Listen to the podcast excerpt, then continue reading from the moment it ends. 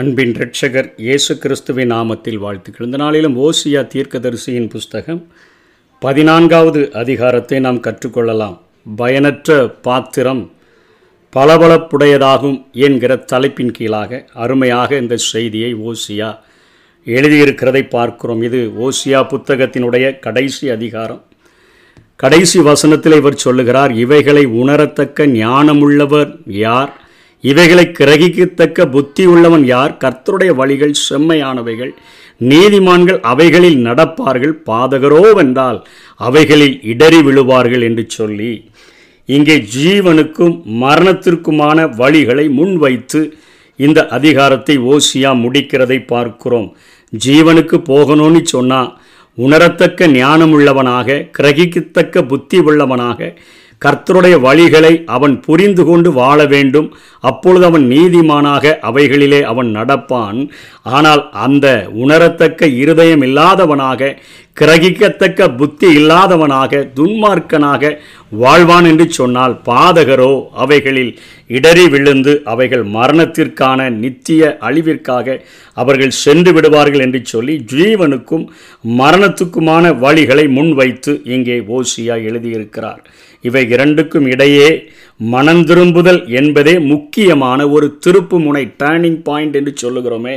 முக்கியமான ஒரு திருப்பு முனை என்ன என்று சொன்னால் மனந்திரும்புதல் ஒன்றே. அங்கே முதல் மூன்று வசனங்களிலே அங்கே ஆண்டவர் பேசுகிறார் இஸ்ரவேலே உன் தேவனாகிய கர்த்தரிடத்தில் திரும்பு நீ உன் அக்கிரமத்தினால் விழுந்தாய். வார்த்தைகளை கொண்டு கர்த்தரிடத்தில் திரும்புங்கள். அவருடைய வார்த்தைகளுக்கு நாம் கீழ்ப்படிந்து வாழ்கிறவர்களாக செவி கொடுக்கிறவர்களாக நாம் வாழ்ந்தோம் என்று சொன்னால் நன்மை செய்கிறதை படிக்கிறவர்களாக தீமை செய்கிறதை விட்டு விடுகிறவர்களாக இவைகளை அவருடைய வார்த்தைகளை கொண்டு நாம் புத்தி உள்ளவர்களாக கிரகிக்கத்தக்கவர்களாக அவைகளை ஏற்றுக்கொண்டு வாழ்ந்தோம் என்று சொன்னால் ஆண்டவர் எல்லா அக்கிரமத்தையும் நீக்கி நம்மை அவர் அங்கீகரித்து ஏற்றுக்கொள்ளுவார். அப்பொழுது நாங்கள் உங்கள் எங்கள் உதடுகளின் காளைகளை செலுத்துவோம். இருதயத்தில் அவருடைய வார்த்தைகளால் நிறைச்சிட்டோன்னு சொன்னால் இந்த உலக பிரகாரமான அழுக்குகள் தேங்குகிறதற்கு இருதயத்தை இடம் கொடுக்காம பார்த்து கொண்டோம் என்று சொன்னால் இருதயத்தின் நிறைவினால் வாய் பேசுமே உதடுகளின் அந்த காளைகளை நன்றி பலிகளை அவருக்கு செலுத்துகிறவர்களாக நாம் மாறிவிடுவோம். அப்போ நம்ம சொல்லுவோம் அசீரியா எங்களை ரட்சிப்பதில்லை. உலக மனிதர்கள் நாங்கள் தேவனும் வேண்டாம் அவருடைய வழிகளும் வேண்டான்னு இருந்தோம். ஆனால் இன்றைக்கி உலகம் அது அசீரியா எவ்வளோ பெரிய வல்லரசாக இருந்தாலும் எவ்வளோ பெரிய பெரிய மனிதர்கள் எங்களோடு கூட இருந்தாலும் அவங்க எங்களை ரட்சிப்பதில்லை. நாங்கள் குதிரைகளின் மேல் ஏற மாட்டோம். அதாவது நாங்கள் அந்த குதிரைகளினுடைய வலிமைகளை நாங்கள் நம்ப மாட்டோம். எங்கள் கைகளின் கிரியைகளை பார்த்து நீங்கள் எங்கள் தேவர்கள் என்று இனி சொல்ல மாட்டோம். இன்னைக்கு செய்யும் தொழிலே தெய்வம் தெய்வம் என்று சொல்லுகிற எத்தனையோ பேரை பார்க்கிறோம். எங்கள் கைகளின் கிரியைகளை பார்த்து தேவர்களின் நாங்கள் சொல்ல மாட்டோம். நாங்கள் திக்கற்றவன் உம்மிடத்தில் இரக்கம் பெறுவான் என்று நாங்கள் சொல்லி உம்மிடத்தில் வருவோம் என்று சொல்லி இங்கே ஒரு மனம் திரும்புதலுக்கான காரியங்களை சொல்லுகிறதை பார்க்கிறோம். திரும்பு அக்கிரமத்தில் விழுந்தாய். நீ நீதிமானாய் வாழ வேண்டும் என்று சொன்னாய். வார்த்தைகளை கொண்டு கர்த்தரிடத்தில் திரும்பு. எங்களை அங்கீகரித்து கொள்ளும்னு சொல்லி கேளு. எப்படி ஒரு அந்த ரெண்டு பேர் ஜெபிக்க சென்றபொழுது அங்கே ஒரு மனிதன் நின்று கொண்டு ஆயக்காரன் நின்று கொண்டு சொன்னானோ அதே போல சொல்லும்படியாய் ஆண்டவர் விரும்புகிறார். பாவியாகிய என்மேல் கிருபையாயிரும். அவனை ஆண்டவர் அங்கீகரித்தார். புதடுகளின் காணை காளையாகிய ஸ்தோத்திர பலிகளை நாம் செலுத்தும்படியாய் அழைக்கப்பட்டிருக்கிறோம் என்பதை உணர்ந்து அவருக்கு நன்றி செலுத்தும்படியாய் உலக பலத்தின் மேலே உலகத்தின் மேலே நம்பிக்கை இல்லாதபடி கைகளின் கிரியைகளின் மேலே நம்பிக்கை இல்லாதபடி எல்லாவற்றிலும் உம்மை நோக்கி நாங்கள் பார்த்து ஒத்தாசை அனுப்பும் பர்வதங்களுக்கு நேராக என் கண்களை ஏறெடுக்கிறேன் வானத்தையும் பூமியையும் உண்டாக்கின கர்த்தரிடத்திலிருந்து எனக்கு ஒத்தாசை வரும் என்று நாங்கள் சொல்லுவோம் என்று சொல்லி முழுமையாய் ஒரு மனிதன் அர்ப்பணித்தால். அவனுடைய வாழ்க்கையில் என்ன ஆசீர்வாதங்களை எல்லாம் நான் செய்வேன் என்று ஆண்டவர் சொல்லுகிறார். அவர்கள் சீர்கேட்டை குணமாக்குவேன் என்று சொல்லுகிறார். அவர்களை மனப்பூர்வமாய் சிநேகிப்பேன் என்று சொல்லுகிறார். என் கோபம் அவர்களை விட்டு நீங்கிட்டுன்னு சொல்கிறார் அவர் கோபம் ஒரு நிமிஷம். ஆனால் அவருடைய தயவோ அவருடைய இரக்கமோ நமக்கு நீடிய வாழ்வை கொடுக்க முடியும். நம்முடைய சீர்கேட்ட நம்முடைய வாழ்க்கையில் இருக்கக்கூடிய அந்த பழுவான காரியங்களை அந்த லூப் கோல்ஸ்கள் எல்லாவற்றையும் அவர் அந்த குணமாக்கி விடும்போது சரி செய்யும் பொழுது நம்மை மனப்பூர்வமாக சிநேகிக்க ஆரம்பித்து விடுகிறார். நம்முடைய மேலே இருந்து அவருடைய கோபம் நீங்குகிறது. அப்போ ஆண்டவர் ஒவ்வொரு மனுஷனுக்கும் பனியை போல நான் மாறிடுவேன்.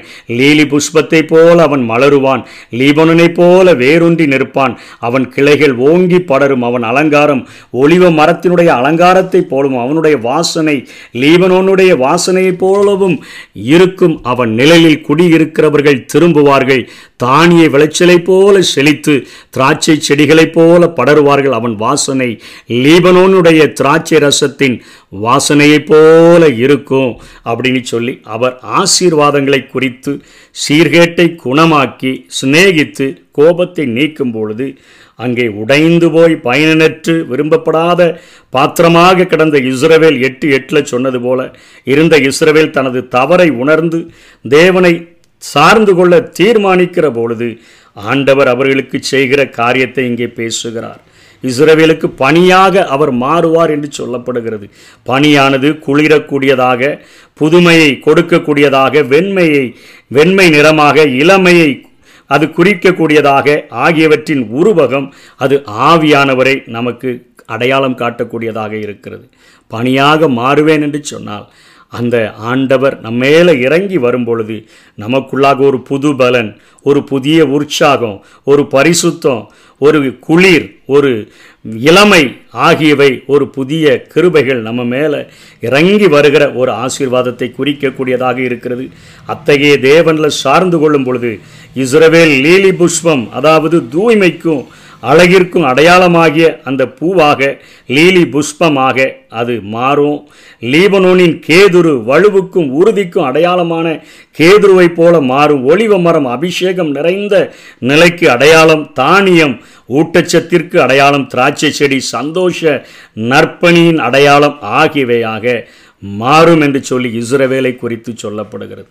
ஆண்டவர் இப்படியாக ஆசீர்வாதங்களை கொடுத்து மாற்றுவார். இனி ஜாதிகளின் நடுவில் பயனற்றதாக அல்ல. ஜாதிகளுக்குள்ளே ஊட்டச்சத்தாக மிகவும் இன்றியமையாததாக அதனுடைய இடம் விளங்கும்.